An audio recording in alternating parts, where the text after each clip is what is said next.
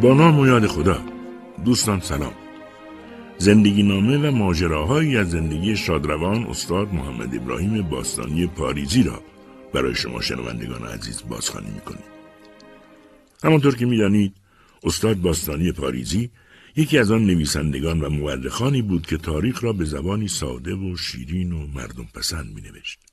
برای همین جایگاه خاصی در میان مردم داشت و دارد. عجیب نیست که بگوییم همه او را وقای نگار لحظه های ناب زندگی و نویسنده خودی و مورد اعتماد می دانند و آثارش را با لذت و یقین مرور می کنند و می خوانند. او انقدر فروتن بود که خود را مورخ نمی‌دانست و هیچگاه در بحث های مربوط به این حوزه اظهار نظر سریح و غیر قابل رد نمی کرد. بلکه معتقد بود اشتباهاتی هم ممکن است در نوشته های او وجود داشته باشد. و می گفت اصل آن است که مردم و خوانندگان کتاب با زبان شیرین به وقایع تاریخی علاقمند شوند و آنها را بخوانند. برای همین اظهار نظرهای فروتنانه صاحب نظران به او لقبهای متعددی دادند که واقعا شایسته مقام اوست. از جمله این لقبها سیاد لحظه های تاریخ، شاعر تاریخ و آیندار دوران بیشتر از همه در مورد او به کار رفته است. همیشه می گفت فاش می‌گویم و از گفته خود دلشادم ساکن ساده دل کوی امیرآبادم. او در حدود شست کتاب قطور نوشت که هر کدام بارها و بارها چاپ شدهاند و هنوز هم تجدید چاپ می‌شوند و خریدار دارند. از جمله این کتابها می‌توان به پیغمبر دزدان، تاریخ کرمان، خاتون هفت قلعه، آسیای هفت سنگ، نای هفت بند، اجدهای هفت سر، کوچه هفت پیچ، هشتل هفت، یاد بود من، یعقوب از پاریس تا پاریس، هماسه کویر، نون جو و دوغ گو، جامع المقدمات، فرمان فرمای عالم، از سیر تا پیاز، هزارستان، پیر سبز پوشان، خود مشتمالی، کاسکوزه تمدن، حسیرستان و هواخوری در باغ با گوهر شب چراغ اشاره کرد. یادآوری کنم که استاد سرانجام در پنجم فروردین سال 1393 در سن 89 سالگی با زندگی ودا گفت و به دیار باقی شتافت. روحش شاد و یادش گرامی. نویسنده برنامه محمد باقر رضایی این زندگی نامه را بر اساس منابع گوناگون از جمله مصاحبه مفصل کریم فیزی با استاد که در انتشارات روزنامه اطلاعات به چاپ رسیده همچنین برخی شماره های مجله بخارا به سردبیری علی دهباشی و یادنامه هایی که از استاد به چاپ رسیده و کتاب های خود او تدوین و تنظیم رادیویی کرده است. مردان حقیقت که به حق پیوستند از قید تعلقات دنیا رستند چشمی به تماشای جان بکشودند دیدند که دیدنی ندارد بستند حالا برویم سر اصل مطلب آنطور که در شناسنامه من آمده در سوم دی ماه 1304 شمسی متولد شدم شناسنامه سه چهار سال بعد از تولد من صادر شده ولی چون پدرم مرد با سوادی بود و ایام تولد بچه ها را در ذهن داشت و فاصله هم چندان زیاد نیست باید همین تاریخ درست باشد. در کوهستان پاریز متولد شدم. پاریز دهکده کوچکی است در ده فرسنگی شمال سیرجان و سیزده فرسنگی جنوب رفسنجان. سال 1309 شمسی پدرم مرحوم حاج آخوند پاریزی که در کسفت روحانی بود به جای مرحوم آقا علی پولادی که اصلا کرمانی بود و به پاریز آمده مدیر مدرسه شده بود به مدیریت مدرسه انتخاب شد. همان روز اول دست مرا گرفت و همراه خود به مدرسه برد و تحویل اکبر فراش داد. مدرسه پاریز آن روزا در خانه شیخ محمد حسن در جنوب رودخانه پاریز بر فراز تپه ای قرار داشت.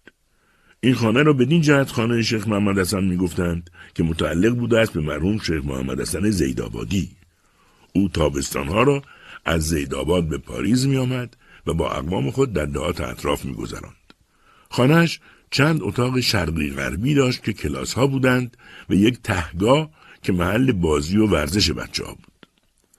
در ماه اسفند و چند روزی از فروردین که معمولا در سالهای آبسال رودخانه پاریز جاری می‌شد نجارها یک پل چوبی روی رودخانه می‌زدند و بچه های طرف شمال ده که اکثریت داشتند از روی پل میگذشتند و به مدرسه می آمدند. من الفبای سالهای اول را در همین مدرسه آموختم. به طور کلی بچه طبیعی بودم. یعنی مثل همه بچه ها بودم و هر آنچه را که بچه های دیگر دوست داشتند من هم دوست داشتم. ولی بیشتر علاقه من به خواندن و دیدن عکسهای روزنامه ها و مجله ها بود. با این حال اهل بازی هم بودم و نمی‌گویم اصلا دعوایی نبود. دعوا هم بود. ولی من نه دعوا کردم نه کتک خوردم.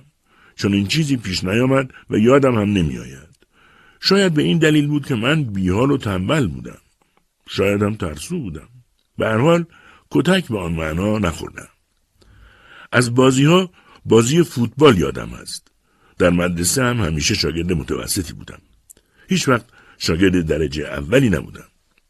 درسم طبیعی و عادی بود. البته بد نیست اشاره کنم که در مدرسه گاهی زرنگی از خودم نشان می‌دادم.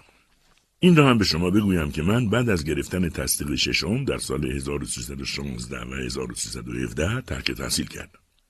یعنی علاقه به درس نشان ندادم و پدرم هم اصراری نکرد که ادامه تحصیل بدم. با اینکه خودش معلم بود. باید درس کنم که پدرم قبل از معلمی روزخان و خطیب خوشکلامی بود. و یک دلیل آشنایی من با روزنامه ها و مجله ها این بود که یک مرد فاضلی حاکم سیرجان بود به نام محمود خان تبایی معروف به سقط و سلطنه. این مرد از روشنفکران روزگار بعد از مشروطیت بود. مجلات داخلی و خارجی در آن روزگار برای او در سیرجان می رسیده و او هم بسیاری از آنها را در اختیار پدر من می ناده. از آن جمله یک سال حبل المتین را به طور کامل به پاریس فرستاده بود و من همه آنها را دیدم و اینها برای من که با قلم و کتاب آشنا شده بودم یک مشوق مهم به شما مشوق های دیگر من علاوه بر آن روزنامه و مجله هایی که سبت و سلطنه برای پدرم میفرستاد یک قرائتخانه در پاریس بود که مرحوم میرزا حسین صفاری در پاریس تأسیس کرده بود آنجا بسیاری از کتب و مجلات مثل کاوه، بلن یا گلستان و بهارستان بود و من بسیاری از آنها را می‌دیدم. تابستانها اشخاصی برای دیدن پدرم به پاریس می آمدند. یادم هست که یک سال هادی اشتری به پاریس آمد. من بعدها فهمیدم که او یکی از مترجمان و نویسندگان معروف ایران است. آقای عطیفه که اصلا عراقی بود و آقای معتمدی را هم به یاد میآورم که کرد بود. این قبیل افراد می آمدند و با پدرم معنوس و محشور بودند. مخصوصا تابستان ها که با پدرم در باغ بودیم این قبیل افراد می آمدند و شعر می خواندند و قصه می گفتند و چای می خوردند. در همین رفت آمده عده از دوستان پدرم متوجه شدند که من مجله می نویسم، شعر می گویم و این قبیل کارها. به همین جهت به پدرم گفتند هاجا خوند این بچه را برای چه در اینجا نگه داشته ای؟ و از او خواستند که مرا دوباره به مدرسه بفرستد. جواب پدرم معمولا این بود که کار می کند و پیش خودم است و جانشین خودم خواهد شد. آنها می گفتند این کار کار خوبی نیست باید به مدرسه برود. و این بود که بالاخره وسایلی برایم فراهم شد و سوار بر خر به طرف سیرجان حرکت کردم.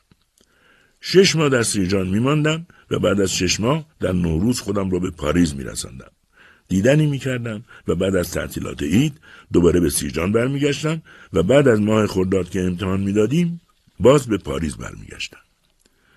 کلاس هفتم و هشتم و نهم را در سیرجان خواندم و خاطرم هست که در کلاس نهم شاگرد اول شدم. شاگرد قوی نبودم و همین یک سال شاگرد اول شدم. از جمله مجله هایی که آن سالها میخواندم مجله علم و هنر بود. اولین مقاله جمالزاده را که تحت عنوان پلنگ نوشته بود در همین مجله خواندم. مجله های دیگری هم برای پدرم میآمد. مجله مهر مجله ارمغان. پدرم کتاب های زیادی هم داشت و من با آنها دسترسی داشتم و همه را میخواندم. اولین کتابی که خواندم فکر می‌کنم دیوان سعدی بود. یکی دیگر از کتاب های مهمی که در کودکی خواندم و خیلی هم در من اثر کرد بینوایان ویکتور هوگو بود. جلد اول این کتاب را یوسف اعتصام الملک پدر پروین اعتصامی تحت عنوان تیر بختان ترجمه کرده بود. یک نسخه از این ترجمه را پدرم داشت. بعدها حسین قلی مستعان آن را تحت عنوان بینوایان ترجمه کرد و پدرم آن را تهیه کرد و من آن را چند بار خواندم. این خواندن اثر بسیار زیادی روی من گذاشت. زندگی خودش آموزندگی است و در هر لحظه و هر حالش چیزی برای آموختن دارد. من اینجا باید یاد کنم از پدرم که در ذوق ادبی من حتما موثر بود. پدرم اصولا نامه را که به اشخاص می نوشت به صورت شعر می نوشت. اشخاصی هم که پدرم برای آنها نامه های شعری میفرستاد اشخاص معروفی بودند و جواب پدرم را با شعر می‌دادند. مثل میرزا عادی خان هایری و علی اصغر حکمت. من همان سالها یک بار دیوان حافظ را از روی چاپ پژمان بختیاری پاک نویس کردم. یعنی دیوان حافظ را از اول تا آخر برای خودم نوشتم. این کار در شعر گفتن خودم هم طبعا اثر داشت. اولین شعری که سرودم یادم هست مربوط به آمدن برف و باران بود. بیا ای برف و باران خداوند که تا خلق جهان باشند خرسند. بیا ای نعمت پرسود یزدان که تا خلق خدا باشند شادان. و همینطور از باران خواسته بودم که بیاید تا گلها چه شوند و باغها چطور بشوند. آخر شعر هم اینطور بود. بیا تا باستانی شاد باشد نه اینکه صورتش پرباد باشد. این شعر را در سال 1314 در ده سالگی هم سروده بودم و بعد از آن شعرهای دیگری هم سرودم که همهش را حفظ نیستم. شاید جالبترین چیزی که از جنبه شعری در من اثر گذاشته بود دیوان عارف قزوینی بود. مرحوم دکتر رضازاده شفق در آن سالها از روی علاقه ای که به عارف داشت شعرهای عارف را جمع کرده بود و با شرح حالی درباره عارف چاپ کرده بود در نسخه های معدودی. از غذا یک نسخه از این کتاب را پدر من داشت. در پاریس آن سالها یک جوانی بود به نام حسین پسر حاجی اکبر که پای منبر پدر من پامنبری می‌خواند. این شخص آهنگها و اشعار مذهبی را با موسیقی لطیفی می‌خواند.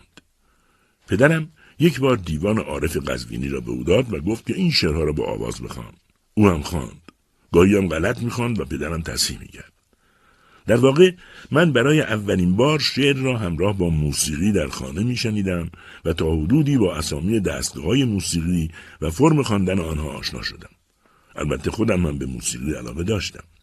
به همین دلیل هم زمانی که در سیرجان به دبیرستان می‌رفتم ویولون را خریدم که به قیمت آن زمان خیلی گران بود.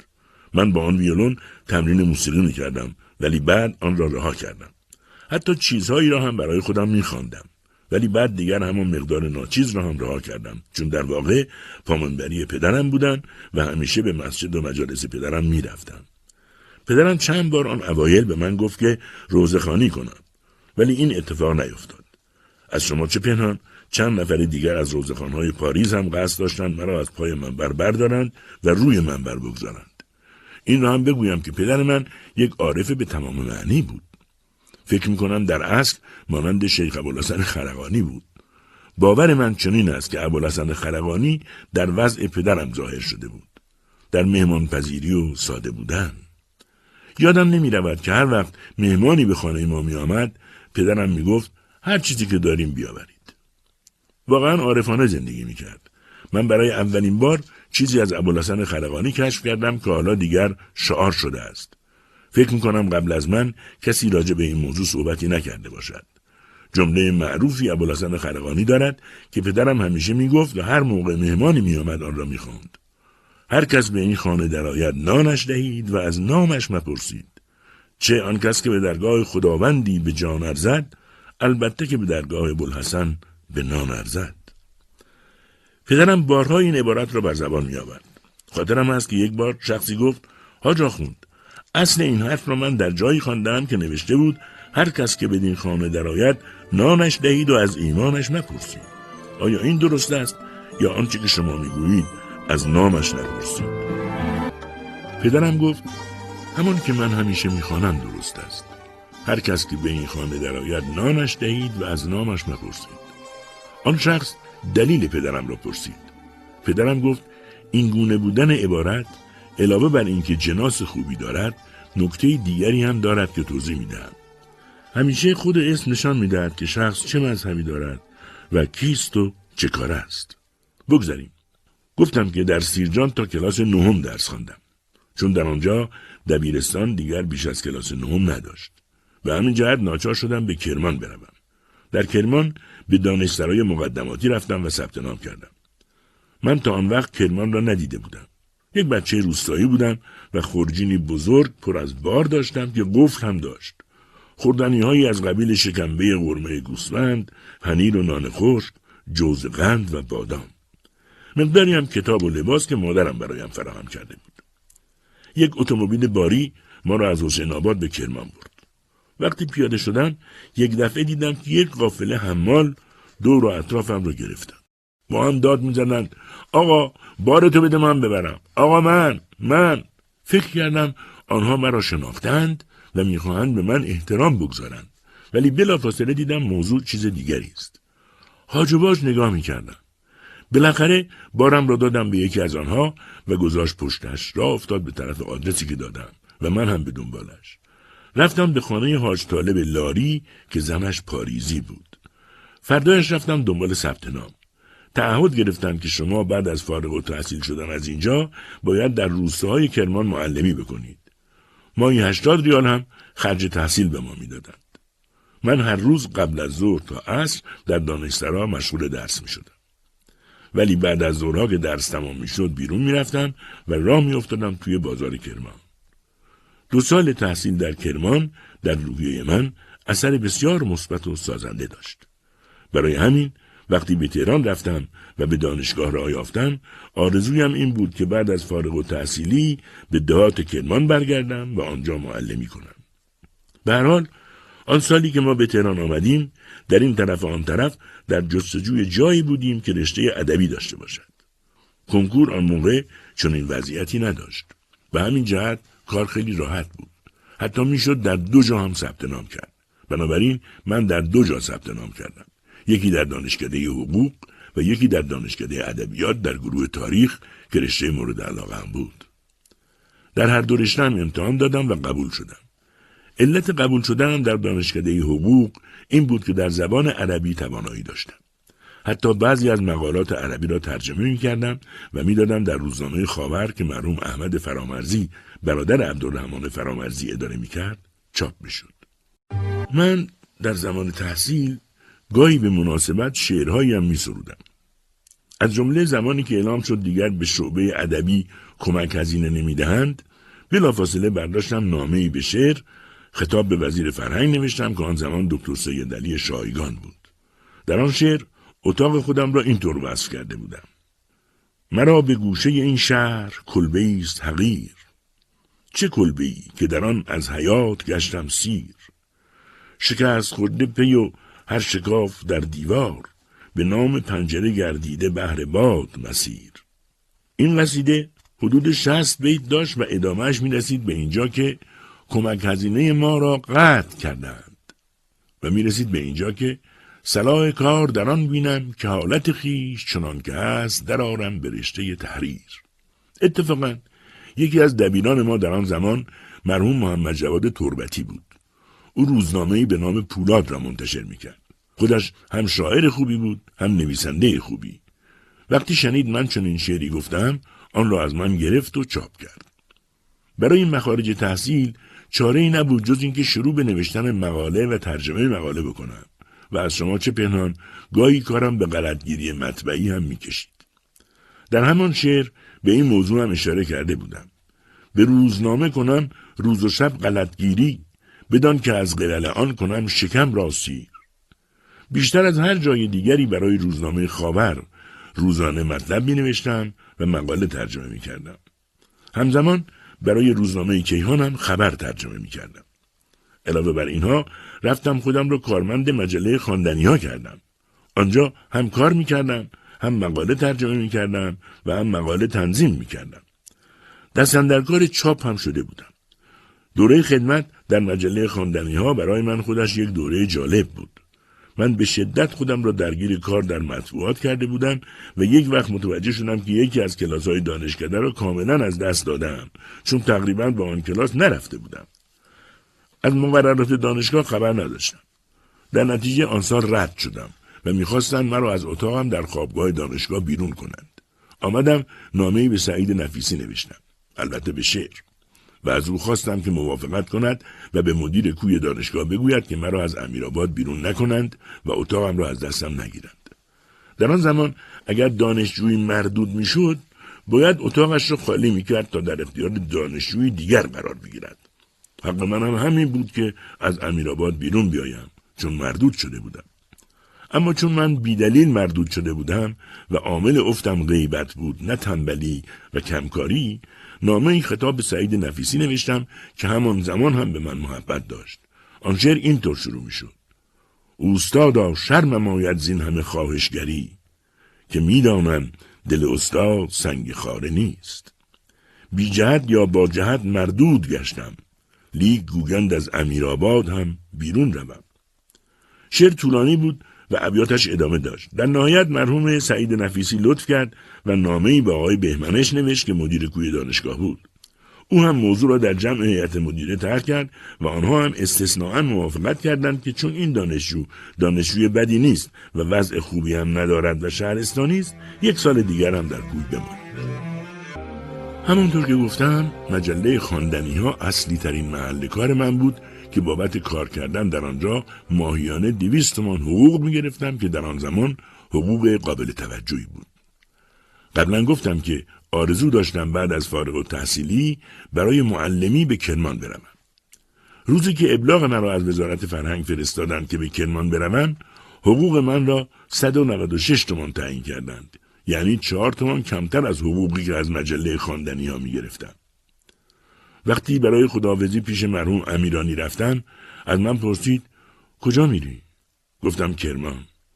گفت بی خود میری. تو اونجا گم میشی.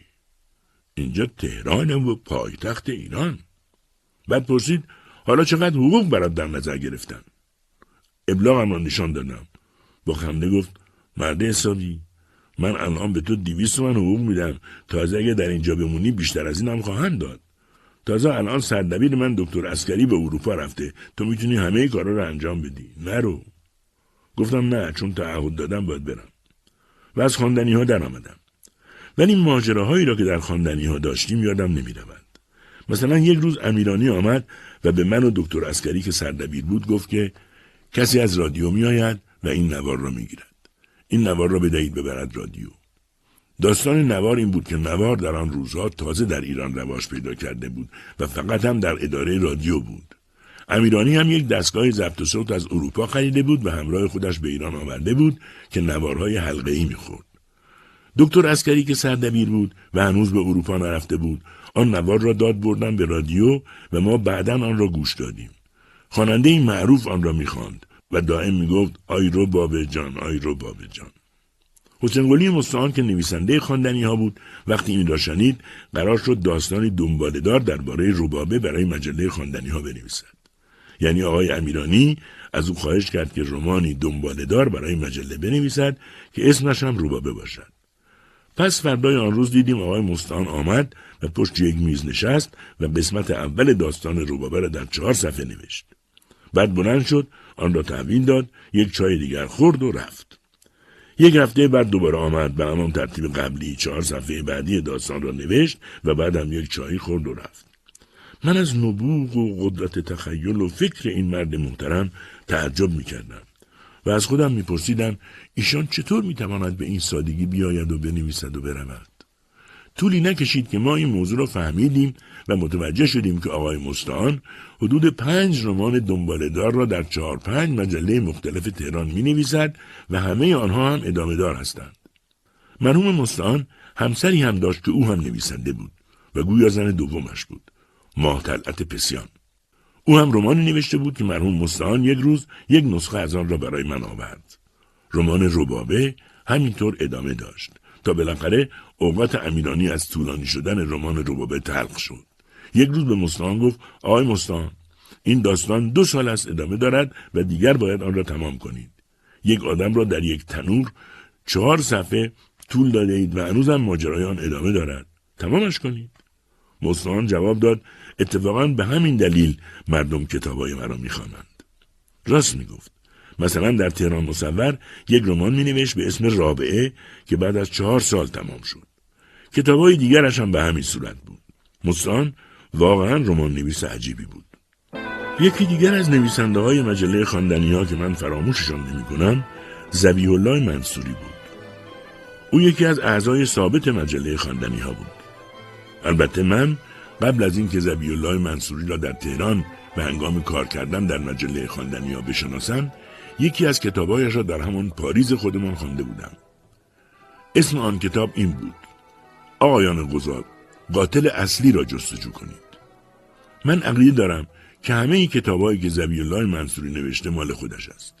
او خودش می نوشت ولی معمولا روی جلد کتابهایش می نوشت مترجم زبی الله منصوری.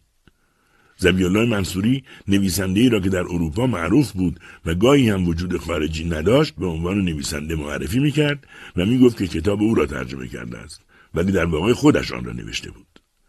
در یک کلمه به شما بگویم که زبی الله منصوری یکی از نمونه های عجیب و غریب تاریخ فرهنگ ایران است. من در یکی از کتابهایم مقاله مفصلی درباره او تحت عنوان مرد هزار کتاب نوشتم. او نسبت به من خیلی محبت داشت. می‌دیدم در چند جا می نوشت سپید و سیاه تهران مصور خواندنی ها به طور کلی عقیدم در مورد او و حسین ولی مستان این است که آن دو از پدیده های عجیب نویسندگی در تاریخ معاصر به شمار می روند. اما من مجبور بودم آنها را ترک کنم و برای معلمی به کرمان بروم. در کرمان علاوه بر معلم بودن و درس دادن مدیر هم بودم. در سال 1333 در دبیرستان دوشیزگان با همسرم آشنا شدم. او در واقع کفیل مدرسه بود. ما در همان سال با هم ازدواج کردیم. بعد از ازدواج هم کار همسرم در خانه زیاد شد هم اداره فرهنگ متوجه شد که من ممکن است از عهده اداره آن مدرسه بر بیایم. در نتیجه مرا مدیر کردند. در واقع شغل خانمم را از او گرفتند و به من دادند. در مجموع هفت سال زندگی و معلمی در کرمان از بهترین سالهای زندگی ما بود. هر دو فرزند من حمید و حمیده در این سالها متولد شدند. خیلی از دانش آموزان ما ادامه تحصیل دادند و در رشته های مختلف فارغ و تحصیل شدند. چند نفر از آنها پیشرفت های خوبی کردند و تعدادیشان معلم، مدیر و حتی استاد شدند. یکی از آنها خانم تاهره سفارزاده بود. شاعره بازوق و باسواد که استاد دانشگاه شد و مترجم قرآن هم بود. من قبلا یک شعری در کوهستانهای پاریز و در زیر درختهای بادام گفته بودم که اینطور بود. یاد آن شب که سبا بر سر ما گل میریخت بر سر ماز در و بام هوا گل میریخت سر به دامان منت بود و ز شاخ بادام بر رخ چون گلت آرام سبا گل میریخت خاطرت هست که آن شب همه شب تا دم صبح گل جدا شاخ جدا باد جدا گل میریخت تو به من خیره چو خوبان بهشتی و سبا چون عروس چمنت بر سر و پا گل میریخت گیتی آن شب اگر از شادی ما شاد نبود راستی تا سحر از شاخه چرا گل میریخت شادی اشرت ما باغ گلفشان شده بود که به پای تو و من از همه جا گل میریخت. این شعر من بارها و بارها در جراید گوناگون چاپ شده بود. خود من هم آن را زمانی که دانشجوی دانشکده ادبیات بودم در مجموعی از اشعارم گنجاندم و آن را با عنوان یادبود من چاپ کردم. مرحوم سعید نفیسی نیز مقدمه بر آن مجموعه نوشته بود. یک روز صبح دیدم بچه ها پی در پی به دفتر میآیند و می‌گویند آقا دیشب شعر شما را رادیو می‌خوام. شنیدید اتفاقا ما شب قبل آن روز برق نداشتیم و من رادیو را گوش نکرده بودم. معلوم شد بر اثر مرگ مرحوم سبا موسیقیدان نامدار آن شعر مرا مرحوم بنان خواننده بزرگ در مرگ سبا و در برنامه گلها خوانده است. و راستی چه به جا این شعر به کار رفته بود؟ یاد آن شب که سبا بر سر ما گل میریخت. بنان خوانده بود یاد آن شب که سبا در ره ما گل میریخت. که در واقع شعر سنگ مزار سبا هم شد. خیلی از دوستان بعدها تصور کردند که این شعر را من اختصاصا برای مرگ سبا گفتم در حالی که چنین نبود. حتی در یکی دیگر از برنامه های گلها در حیات سبا هم چند بیت از همین غزل را یکی از گویندگان رادیو دکلمه کرد. یک غزل دیگر هم داشتم. باز شب آمد و شد اول بیداری ها من و سودای دل و فکر گرفتاری ها شب خیالات و همه روز تکاپوی حیات. خسته شد جان و تنم زین همه تکراری ها که تمام این غزل را مرحوم محمودی خانساری در آهنگی دلپذیر در یک مجلس خصوصی خواند و بعدها یکی از دوستان نوار آن را به من داد. شاید جالبترین مورد چاپ اشعار من این باشد که یک جزوه به نام مشاعره در نشریات پروگرس روسیه به چاپ رسید که در آن شعرای معاصر ملیت های مختلف فارسیگوی تقسیم بندی شدند. اول شعرهای افغانستان، دوم شعرهای ایران، سوم شعرهای تاجیکستان و بالاخره شعرهای پاکستان و هند. تا اینجا مهم نیست. از نظر مخلص این نکته جالب بود که نام مرا جزو شعرهای پاکستان و هند آورده بودند. با شعر آلبوم. به آلبوم شبی تا سحر نظر کردم به یاد عمر گذشته شبی سحر کردم. به یاد بود عزیزان شبی به سر بردم شبی دو مرتبه با عمر رفته سر کردم. که همون وقت من به شوخی مقاله نوشتم و در کیهان همون وقت چاپ شد. نوشتم روزی که کتاب مشاعره چاپ مسکو را زیارت کردم و خودم را جز به شعرهای پاکستانی و به دنبال نام مرحوم اقبال لاهوری دیدم از شوق در پوست نمی گنجیدم. اما پاکستانی بودن من سر صدای دوستان را بلند کرد. واقعا فکر کنید اگر دویست سال دیگر کسی خواست تاریخ ادبیات بنویسد و میلش کشید که بداند باستانی پاریزی اهل کجاست دچار چه دردسری خواهد شد. بنده آن وقت در گور هی میبایست پهلو به پهلو شوم و سرم را به سنگ قبر بکوبم ولی نتوانم به آنها بگویم که بابا این پاریز مال پاکستان نیست مال کرمان است مال سیرجان است دهی است در ایران. بیچاره دهی است. و چون این تخم دو زرده یعنی بنده باستانی پاریزی را تقدیم دنیا کرده صد نعره می‌زند. مملکتی که اقبال دارد باستانی پاریزی را می‌خواهد چه کند؟ یکی مرغ بر کوه بنشست و خواست. بر آن کوه چه افزود و زان کوه چه کاست؟ من آن مرغم و این جهان کوه من. چو رفتم جهان را چه اندوه من؟ کار معلمی و مدیر شدن من در مدرسه دوشیزگان همینطور ادامه داشت تا اینکه در سال 1337 اعلام کردند که دانشکده ادبیات دانشگاه تهران در رشته تاریخ دوره دکتری دایر کرده و دانشجو میپذیرد. لازمی این کار آمدن به تهران و دادن امتحان بود. من همچون به رشته تاریخ علاقه داشتم به تهران آمدم و امتحان دادم. این را هم بگویم که من در همان سالهایی که در کرمان بودم روی علاقه که به کرمان داشتم در هر کجا که چیزی مربوط به تاریخ کرمان می‌دیدم یادداشت می‌کردم. حجم این یادداشتها به مرور زمان زیاد شد و مطالب زیادی بود که در واقع مایه اصلی کارهای تحقیقی بعدی من درباره کرمان شد. من آنچه را که بعدها نوشتم همان چیزهایی بود که در آن سالها یادداشت کرده بودم.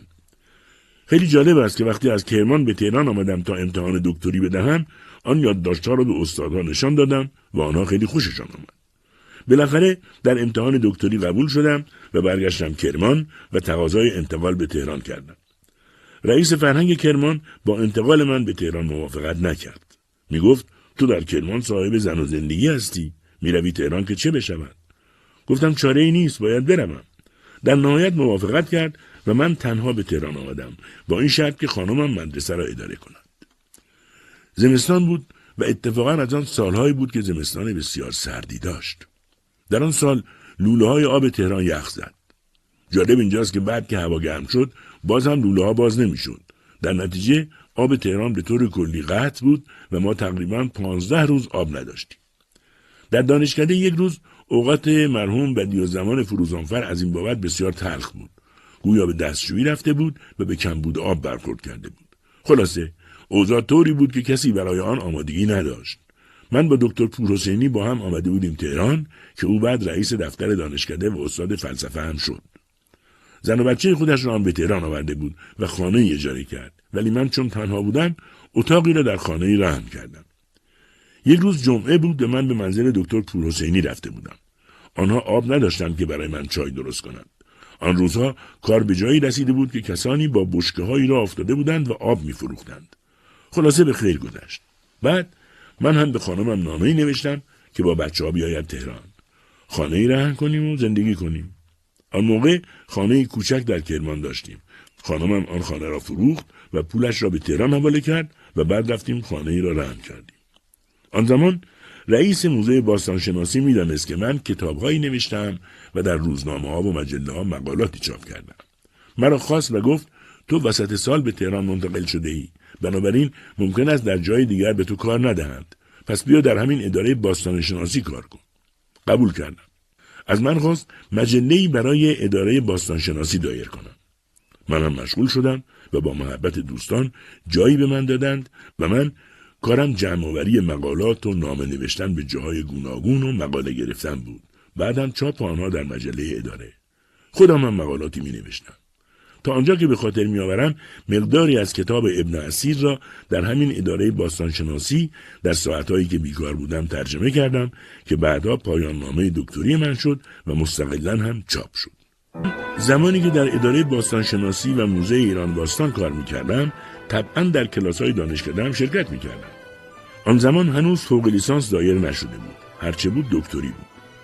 من در کلاس های دانشگاه شرکت می‌کردم و در موزه هم کار می‌کردم. اعضای موزه موافقت کرده بودند که هر دو کار را با هم انجام بدهند. این کار از روی لطف مرحوم نصرالله فلسفی بود. در همین زمان بود که شعرهایم و چند کتاب تحقیقی هم چاپ شد. مدتی که گذشت شدم مدیر داخلی مجله دانشکده ادبیات که دکتر زبی الله صفا سردبیرش بود. چند مقاله هم در آن مجله از خودم چاپ شد. من به عنوان کارمند و غلطگیر وارد دانشگاه شده بودم نه کادر آموزشی. ولی بالاخره سر از استادی درآوردم. یعنی آقای فلسفی می‌خواست به اروپا برود و از من خواست که درس او را قبول کنم. من هنوز درس میخواندم. دکتریم را نگرفته و رسالهام را نگذرانده بودم. ولی او کلاس خودش را به من واگذار کرد. من هم برای تدریس به آن کلاس رفتم و خوشبختانه از عهده هم برآمدم. به هر حال دوره دکتری من چهار پنج سال طول کشید و بعد از این همه سال رسالهام را گذراندم. با موضوعی که بحث در اطراف ابن اسیر و روش تاریخ نگاری او بود استاد راهنمایم هم مرحوم سعید نفیسی بود. دفاعم جلسه مفصلی نداشت. طبق معمول و مثل بقیه دفاع ها بود. اول استاد راهنما می نشست دو نفر دیگر از استادها هم میباید در جلسه می بودند حالا یادم نیست که آن دو نفر چه کسانی بودند. مرحوم سعید نفیسی نحوه کار و شیوه تنظیم رسالم را برای آنها توضیح داد. آنها چند دقیقه به من فرصت دادند که بگویم چه کار کردم و چه منابع و چه متونی را دیدم. ماشین شده رساله را هم قبلا به هیئت داده بودم و پیش هر کدام از استادان نسخه از آن بود. آقایان هم سوالهایی کردند. حالا یادم نیست چه پرسیدند. من هم جوابهایی دادم. مرحوم نفیسی هم که به من محبت داشت تعریفی از من کرد و اینکه زحمت می‌کشم و کتابهایی می نویسم و از این قبیل مسائل. نوبت به نمره دادم رسید. خواستند که بیرون بروم تا هیئت داوری تصمیم بگیرند. بعد من را صدا کردند و رأی را خواندند و ما شدیم دکتر. نمی‌دانم نمرم چند بود ولی اگر خودم استاد بودم و آن پایان نامه را طرح می کردند نمره عالی نمی‌دادم. در همان زمان که دکتری میخواندم دکتر محمد امین ریایی که در لغتنامه دهخدا کار می‌کرد حرف سین به دکتر معین گفته بود که باستانی پاریزی هم می‌تواند به ما کمک کند. به همین جهت دکتر موین مرا خواست و صحبت کرد و قرار شد اصر را به آنجا بروم و مشغول کار بشوم. حرف با فیش زیادی داشت و اتفاقا یک قسمت از آن را به من دادند و من شروع کردم به نوشتن که چند جلد شد و کار ادامه پیدا کرد. ولی من دیگر نتوانستم ادامه بدهم و دیگر به لغتنامه ده خدا نرفتم. حالا یک نیمگلایه هم از لغتنامه ده خدا دارم که خوب است در همینجا مطرح کنم تا به قیامت نماند.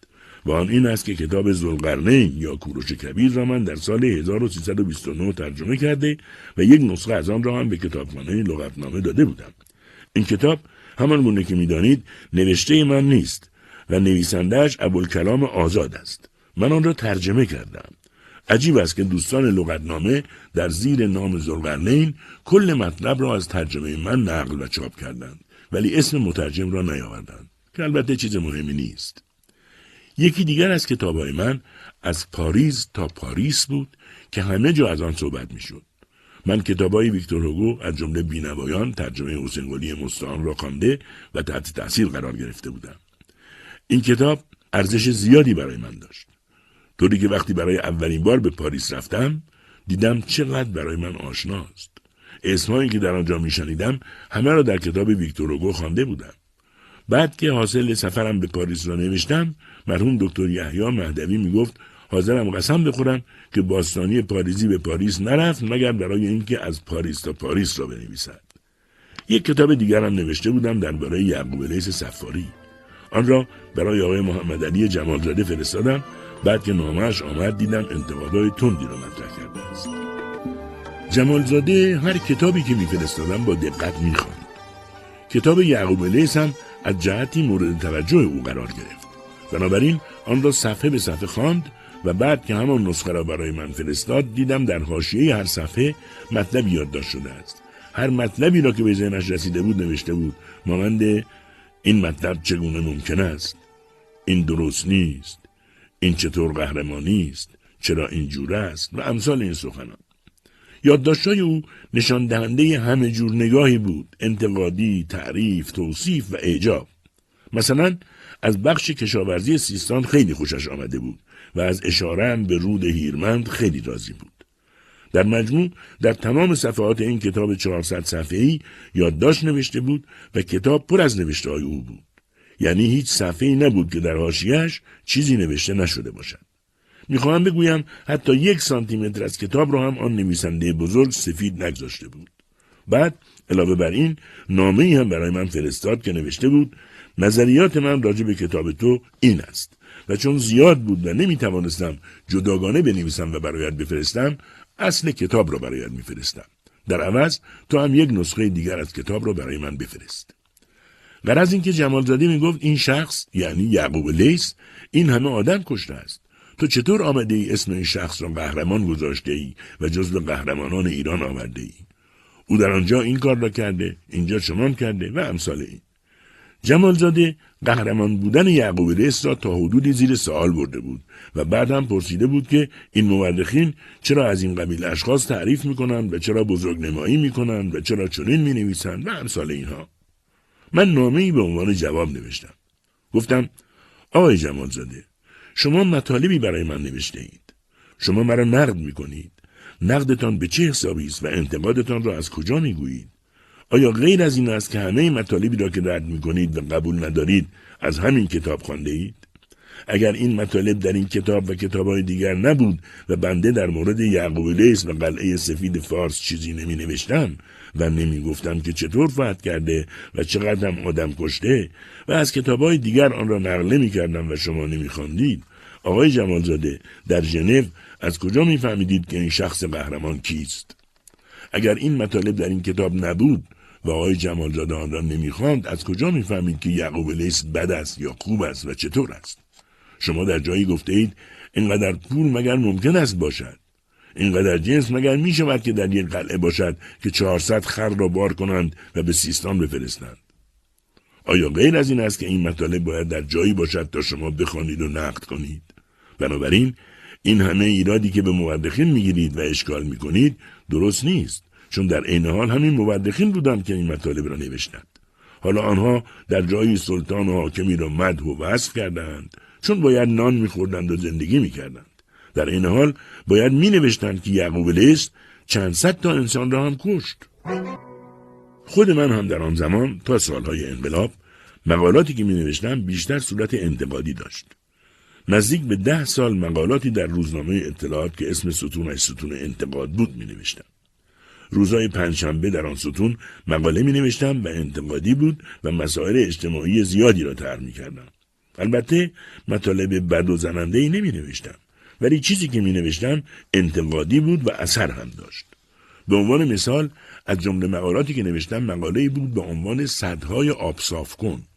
حالا ممکن است کسی باور نکند که همین مقاله باعث ساخته شدن صد میناب شد. همان گونه که گفتم زیاد از موضوع دور و پرت نبودم. به عنوان مثال وقتی جریان محاکمه دکتر مصدق شروع شد بدون اینکه طرفدار بیش از حد جبهه ملی و شخص دکتر مصدق باشند همان روزها در مجله آسیای جوان سلسله مقالاتی را به قلم آوردم با عنوان نخست وزیرانی که با شاه در افتادند. این موضوع شامل صدراعظمهای ایرانی می‌شد. از بوزرجمهر حکیم که با انوشیروان در افتاد و به زندان رفت. تا نخست وزیرهای دوره های اخیر مانند قائم مقام فراهانی و امیر کبیر شرحال این اشخاص را من همان زمان پی در پی می نوشتم. مدیر آسیای جوان شخصی بود به نام آقای علی حافظی که یزدی بود و انسان فهمیده هم بود. البته با احتیاط می نوشتم ولی می نوشتم.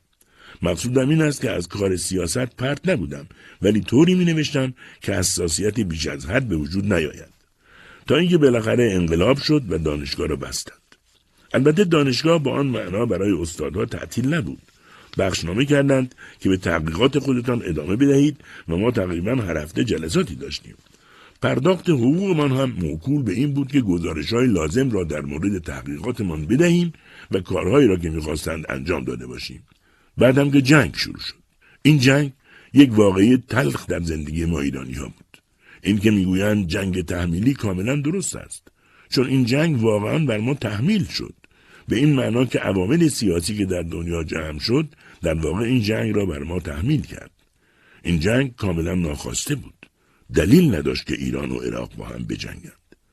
دفاعی که مردم ایران در این جنگ کردن بسیار جانانه بود.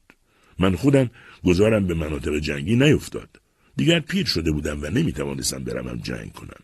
ولی همان روزهای جنگ پسرم حمید سرباز بود و مرتب به جبهه می‌رفت. وقتی دانشگاه ها باز شد و دانشگاه ارومیه رشته ادبیات فارسی را دایر کرد از من دعوت کردند که برای افتتاح با آنجا بروم و برای دانشجوها سخنرانی کنم. قبول کردم و رفتم و سخنرانی کردم. سخنرانی هم در مورد یک غزل معروف حافظ بود. ای سبا گر بگذری بر ساحل رود عرس و قصدم ارتباط این شعر حافظ با عرس و از طرفی با کرمان بود. چیزی که به قول ایرج افشار آن را با چسب باید به هم چسباند. آنجا به استادها و دانشجوها گفتم که من برای افتتاح و تشریفات مربوط به این مسئله نیامدم چون من کسی نیستم. دنبال مطرح کردن خودم و تبلیغاتم نیستم. من برای یک کار دیگر آمدم. پرسیدن چه کاری؟ گفتم شنیدم بین ارومیه و تبریز راهی ساخته شده است که از دریاچه ارومیه عبور می کند. من آمدم این جاده را ببینم چون به نظر من این کار یکی از مهمترین کارهای عمرانی این مملکت است. و چطور شده که این کار تا امروز نشده و در زمان جنگ شده است؟ به حال گذشت و من برگشتم تهران. از من پرسیدن چرا با این حمله های صدام از تهران نمی روید؟ نه من تا حدودی مطیع تقدیر هستم. معتقدم هر چیزی که باید پیش بیاید پیش میآید. اگر قرار باشد بلای سر کسی بیاید به هند هم برود آن بلا میآید و به عنوان مثال ماشینش در جاده چپ می شود و مرحوم می شود اینجا خیلی دلم می‌خواهد حق همسرم ادا شود. اولین چیزی که باید بگویم و شما هم باید بدانید این است که من آدم بزرگی نیستم. ولی ناپلئون گفته است هر مرد بزرگ زنی بزرگتر از خودش دارد. هر انسانی به هر تناسبی که بزرگ باشد لابد زنی بزرگتر از خودش دارد. یک زاره بزرگ لابد زنی دارد که زندگی او را اداره می کند و اگر یک باغبان موفق است زن باغبان از او مهمتر یا بزرگتر است. بله گفتم که ناپلئون گفته است هر مرد بزرگی زنی بزرگتر از خودش دارد. این سخن در مورد هر مرد موفقی مستاق دارد. خود من اگر چهار پنج تا کتاب نوشتم و مورد لطف کسانی بودم به خاطر این است که در همه آن سالهایی که با همسرم زندگی کردم با خیال راحت زندگی کردم. حداقلش این بود که من می‌رفتم و به کرمان از فکر می‌کردم و وقتی برمیگشتم شام و نهارم در منزل آماده بود تا بتوانم خاتون هفت قلعه یا کتابای دیگرم را بنویسم. خانومم مرحوم حبیبه هایری در مورد من نکتهی می‌گفت که عیبی ندارد شما بدانید. می‌دانید که عدهای می‌گویند حرفهای تاریخی مبنای علمی ندارد. همسرم به من می‌گفت باستانی اگر بنا باشد تو شبی بمیری باید شب یلدا بمیری. چون این شب طولانی است و شاید بتوانی جواب این حرفهایی را که در مدت عمرت گفته ای پس بدهی. او همیشه این حرف را می‌زد و راست هم می‌گفت. زنی فهمیده فاضل مؤمن و هوشیار و قانع بود. مثل اغلب زنهای کرمانی بود. ما مدت طولانی با هم زندگی کردیم. او همه جا همراه من بود. وقتی گفتم که برای ادامه تحصیل و گرفتن دکتری می‌خواهم به تهران بروم پذیرفت و گفت برو اقدام کن اگر قبول شدی من هم میایم و آنجا زندگی می‌کنیم. وقتی در سال 1337 به تهران آمدم حاضر شد به تهران بیاید و خانه ای در خیابان گرگان رهن کردیم و ایشان با دو فرزند کوچکی که داشتیم یعنی حمید و حمیده به تهران آمد. فروختن خانه کرمان را هم او به عهده گرفت و حاضر شد اجاره نشین باشد. به هر حال ما چند سالی در خانه خیابان گرگان بودیم ولی آنجا نسبتا برای ما کوچک بود. اتفاقا یک روز یکی از دوستان به خانه ما آمد. وقتی دید کتابای من زیاد است و در اتاق جا نیست گفت چرا اینطوری؟ فکری باره این کتابا بکن. جایی را بخر که این کتابات اون جا بگیره. آن زمان مرغوب ترین زمین در تهران حدود پنجاه هزار تومان بود. بالاخره چون حقوقمان هم دو برابر شده بود و سندار سه شایی هم پس کرده بودیم و چون گرفتاری دیگری نداشتیم و نمی‌خواستیم کارهای بیخود و بیجهت انجام بدهیم به نتیجه توانستیم خانه خیابان گرگان را بخریم که سرمایه زندگی ما شد و بعد هم همان خانه به خانه شهرک غرب تبدیل شد. همسرم فرزندانمان را با کمال علاقه تربیت کرد. او علاوه بر اینکه معلم بود در خانه هم یک معلم واقعی بود. در عروسی هر دو فرزندمان توفیق حاصل کرد و تربیت او هم در دخترم حمیده مؤثر بود هم در پسرم حمید. روی هم رفته زندگی ما دو نفر زندگی ناموفقی نبود. ولی سختی زندگی را نمی‌توان این کار کرد.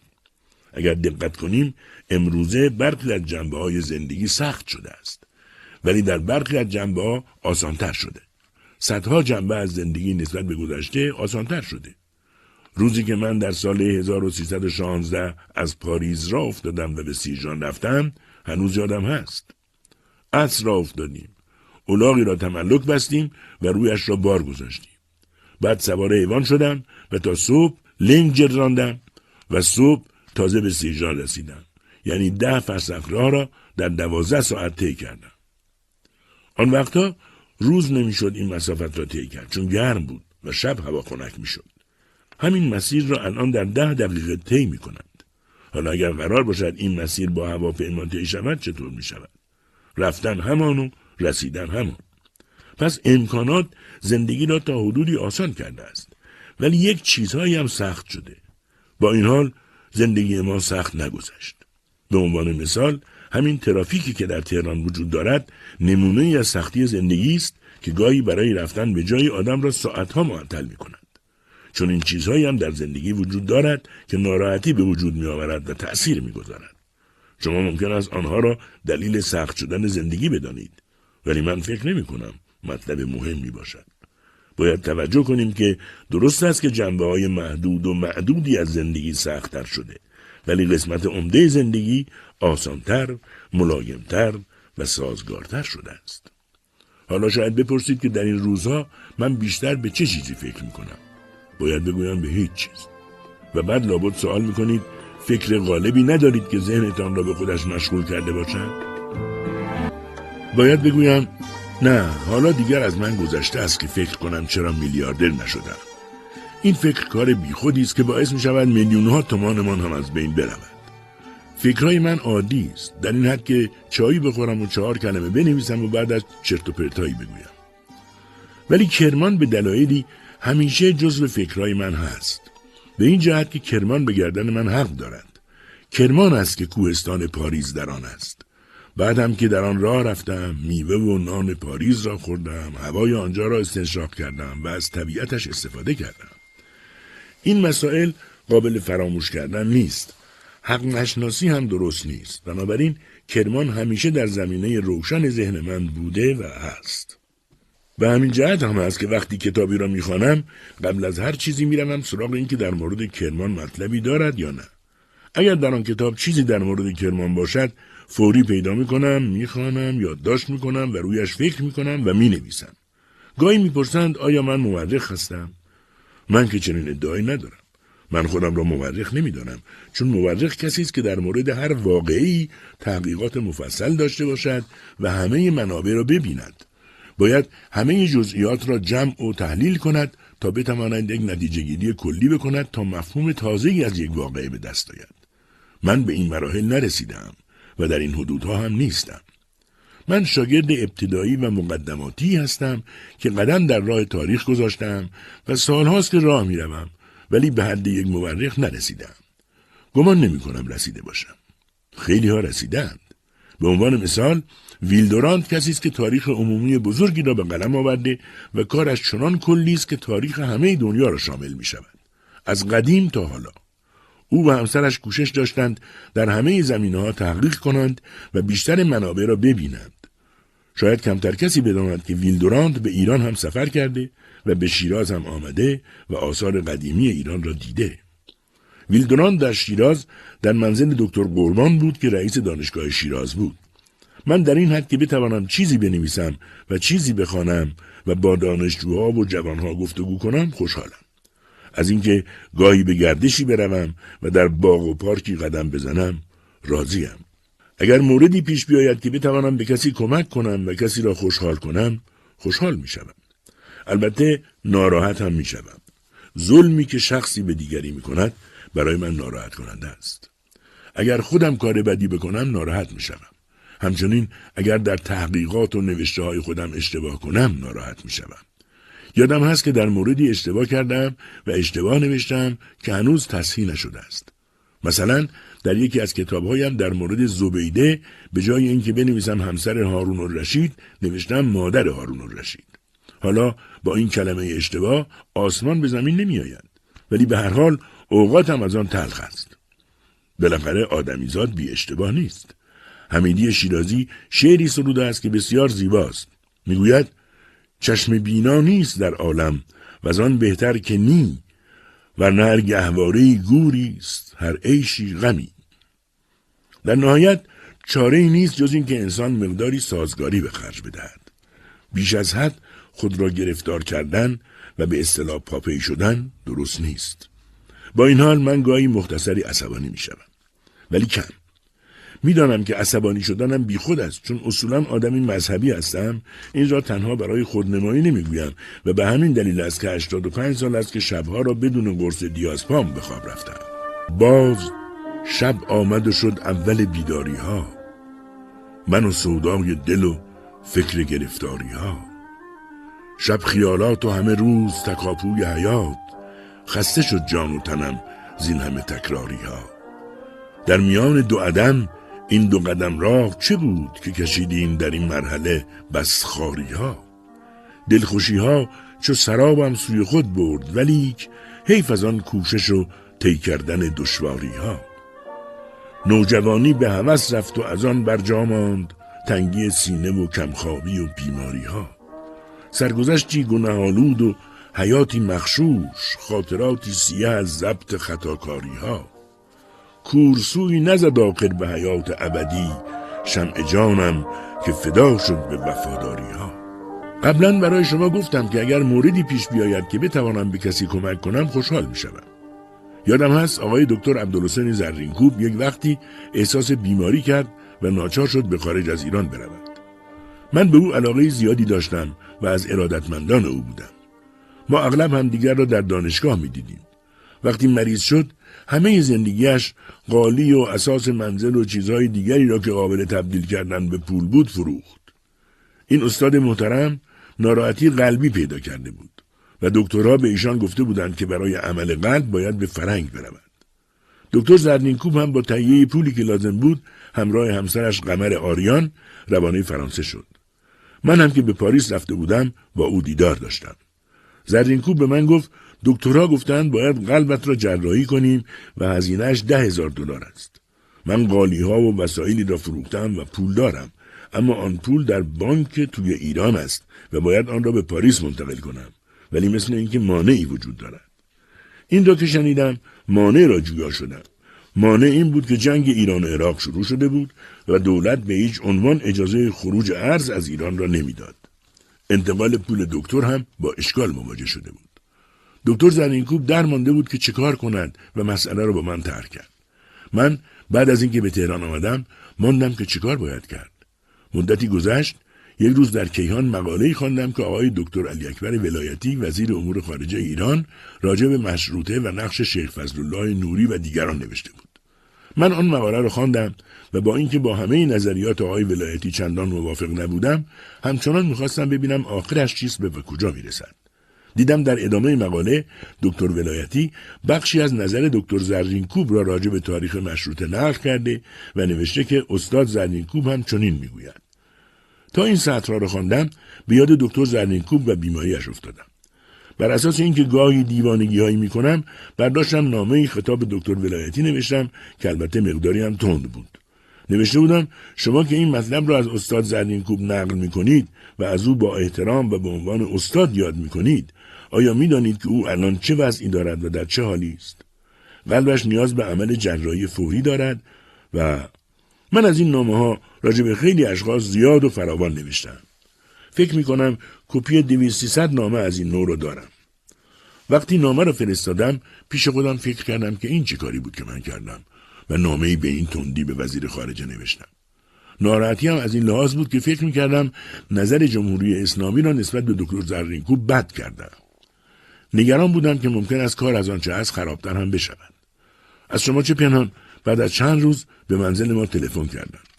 کسی از وزارت خارجه زنگ زد و گفت که نامه شما به دست آقای وزیر رسیده و آقای وزیر گفتند به شما بگوییم که ایشان هم مقالات شما و دکتر زرینکوب را می‌خوانند و به شما علاقه مندند و هر کاری از دست ما ساخته است برای این مرد دانشمند انجام می‌دهیم.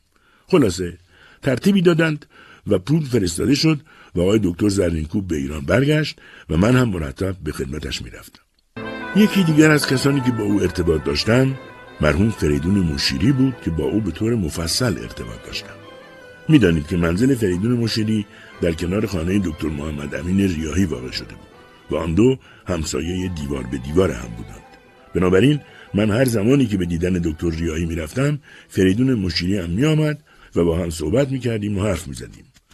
مشیری چون شاعر بود معمولا از شعرهایش برای ما می‌خواند و من هم گوش می‌دادم و استفاده می‌کردم.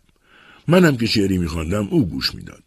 گاهی هم که دکتر ریایی به منزل مشیری می‌رفت من هم همراهش می‌رفتم و مهمان او می‌شدیم و او پذیرایی می‌کرد و محبتی داشت. اتفاقا داستانی با فریدون مشیری دارم که اگر در اینجا با آن اشاره کنم عیبی ندارد. آن داستان این است که ماشین من مدتها یک لادای قرازه بود که می‌دانید اصلشان روسی است.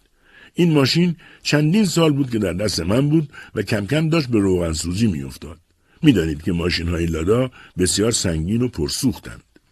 یک شب که طبق معمول به منزل دکتر ریایی رفته بودم وقتی خارج شدم که منزل خود بروم سوار ماشینم شدم که آن را روشن کنم ولی روشن نشد. در واقع لادایم خراب شده بود. در نتیجه ماشین را جلوی در خانه دکتر ریایی و فریدون مشیری گذاشتم و با سوار شدن به ماشین های کرایه‌ای به منزلم برگشتم. وقتی داشتم می آمدم به دکتر ریایی گفتم ماشین من خراب شده اینجا بماند مواظب باشید نبرند تا من فردا فکری به بکنم. چون ماشین مشترکاً جلوی خانه دکتر ریاهی و فریدون مشیری بود دکتر ریاهی گفت من با آقای مشیری هم می‌گویم تا در جریان باشد.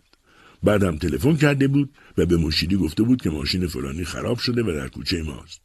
فریدون مشیری وقتی این داستان را میشنود راجع به لادای مخلص شعر کوتاهی میسراید که اتفاقا شعر قشنگی است. نباشد اعتباری چون به لادا تو با لادا میا در این بلادا سفر در نیمه شب تا شرک غرب رود لادا ولی با هرچه بادا. اگر لادا وفادار است از چیست که آن را یاد اربابش ندادا؟ نخوان دیگر مرا در جمع یاران مخون دوری کن از ما بی سوادا. ولی از بعد تعمیر قرازت به دردت می‌خورم روز مبادا. علای باستانی زیر این چرخ ندا کم زن که شد حسفین منادا. سخن بس کن که با شعر مشیری کلام توست بازارش کسادا. بلی گفتم به لادا گرچه لادا بلا باشد بلا در این بلادا. وقتی این شعر مشیری را خواندم جوابی به آن دادم که خیلی مفصل بود. سطرهایی از جوابیه من به شعر مشیری اینطور بود. مشیرا مستشارا اوستادا. فریدونا منوچهرا گبادا. تویی که شهرت نامت گذشته ز تنگ سرهه تا پتروگرادا. نباشی هیچ با یاران معادی نسازی هیچ با مردم معادا. نهاد توست در صدق و سلامت نهادی غیر از این حقت ندادا. در این شهری که بیش از صد نهاد است نهادم سر به پای این نهادا. تو در جمع نباشی شعر تو هست. تو با مایی همیشه اوستادا. البته گفتم که جوابیه من مفصل بود. حالا خاطری هم از خانم سیمین دانشور بگویم. من و او در دانشکده ادبیات همکار بودیم. خانم دانشور در رشته باستانشناسی درس می‌داد. البته او مدتی دبیر بود و قرار بود دانشیار بشود یکی از شرایط تبدیل رتبه در دانشگاه آن سالها این بود که شخص میبایست مقاله‌ای به زبانهای خارجی مانند انگلیسی یا فرانسه داشته باشد. مقاله داشتن به زبان خارجی پنج امتیاز داشت و اگر کسی آن را نداشت بقیه امتیازها را از دست می‌داد. این کار برای آن بود که استادها زبان بدانند و کارهایی در سطح بین المللی انجام بدهند. رتبه خانم سیمین دانشور تا مدتها تبدیل نمی‌شد و او همچنان دبیر مانده بود.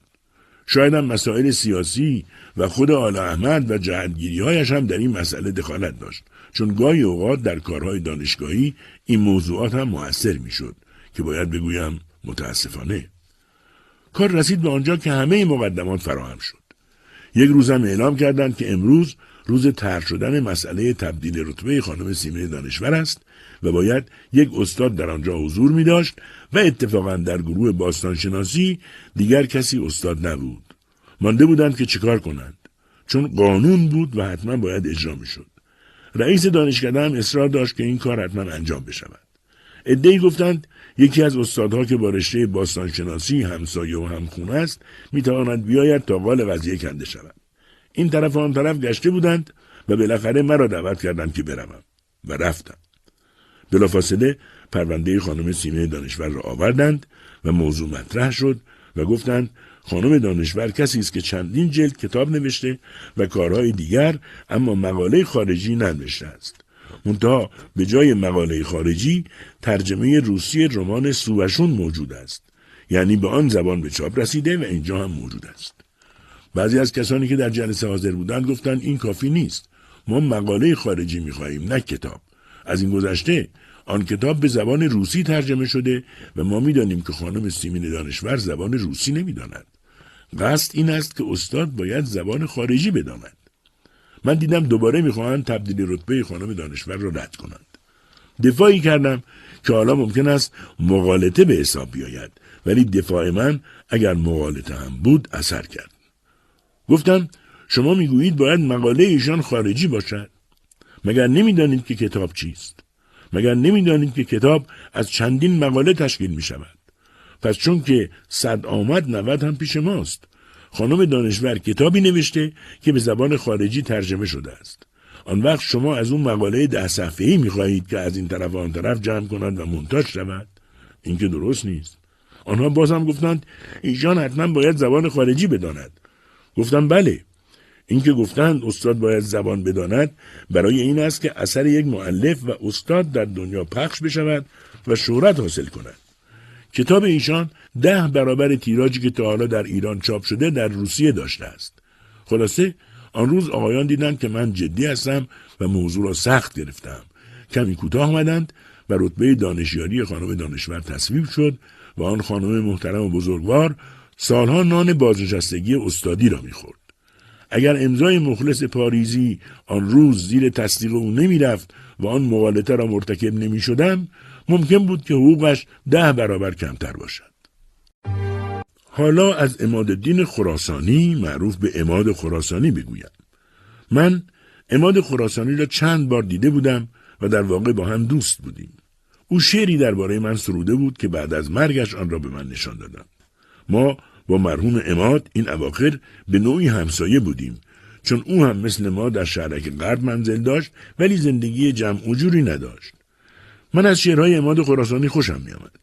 شعری که با قافیه دیگر سروده است با شعر همه کسانی که در این وضع شعر سرودن برابری می کند.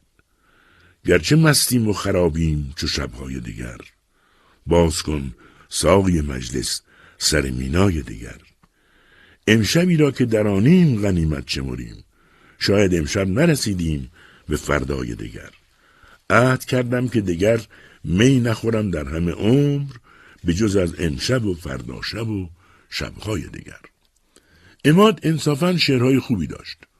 او از جمله شاعرانی بود که این اقبال را داشت که موسیقیدانهای ما روی شعرهایش آهنگ ساختند و همین موضوع به مطرح شدن و معروف شدن او کمک کرد.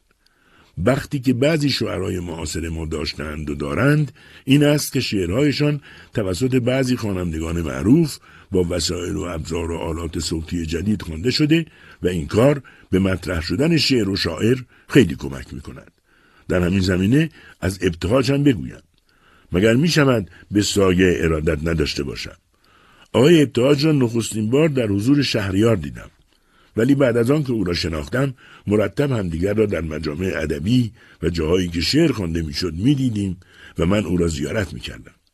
آقای ابتهاج شاعر بزرگی است. غزل او بسیار قوی و لطیف است. از شما چه پنهان که من زمانی فکر کردم آقای ابتهاج تحصیلات مفصل دارد و باید درجات آکادمیک را طی کرده باشد. ولی بعدها شنیدم و طوری که خودش هم در شهر حال خودش نوشته است بعد از تحصیلات مقدماتی اصولا ادامه تحصیل نداده است. البته اینطور نیست که هر کسی تحصیلات عالی نداشته باشد نتواند شعر خوب بگوید. مقصودم این است که اوشنگ ابتهاج استاد قوی دست غزل است و غزل را از ابتدا خوب می‌گفته است. غزل او در حد استادان زبان و ادب فارسی است و البته تأثیر حافظ بر شعر او مشهود است. همان گونه که در مورد اماد خراسانی اشاره کردم آقای ابتهاج هم از جمله کسانی است که این شانس را داشتند که شعرهایشان توسط بعضی از خوانندگان بزرگ خوانده شده است. من نظرم این است که وقتی شعر شاعری با موسیقی و خواندن یک خواننده همراه می شود از زمین کنده می شود به آسمان می رود و بسیار بالا می رود وقتی دوستان از من میپرسیدند نمی‌خواهی بازنشسته شوی؟ در جواب عرض می کردم دشمنتان بازنشسته شود من در همین مدت عمر البته کوتاه خود در مقایسه با عمر نوح باید شکرگزار باشم که جشن لغو امتیاز نفت 1311 شمسی را در حالی که محصل دوم ابتدایی بودم در مدرسه پاریس دیدم. ملی شدن نفت را مرور کردم در حالی که دانشجوی رشته تاریخ دانشگاه تهران بودم. عبور تانک سپهبد زاهدی را در 28 مرداد دیدم در حالی که در میدان فردوسی تهران قدم می‌زدم. تعطیل پاریس و تشییع جنازه مارشال دوگل را دیدم در حالی که برای فرصت مطالعاتی در پاریس اتاق داشتم.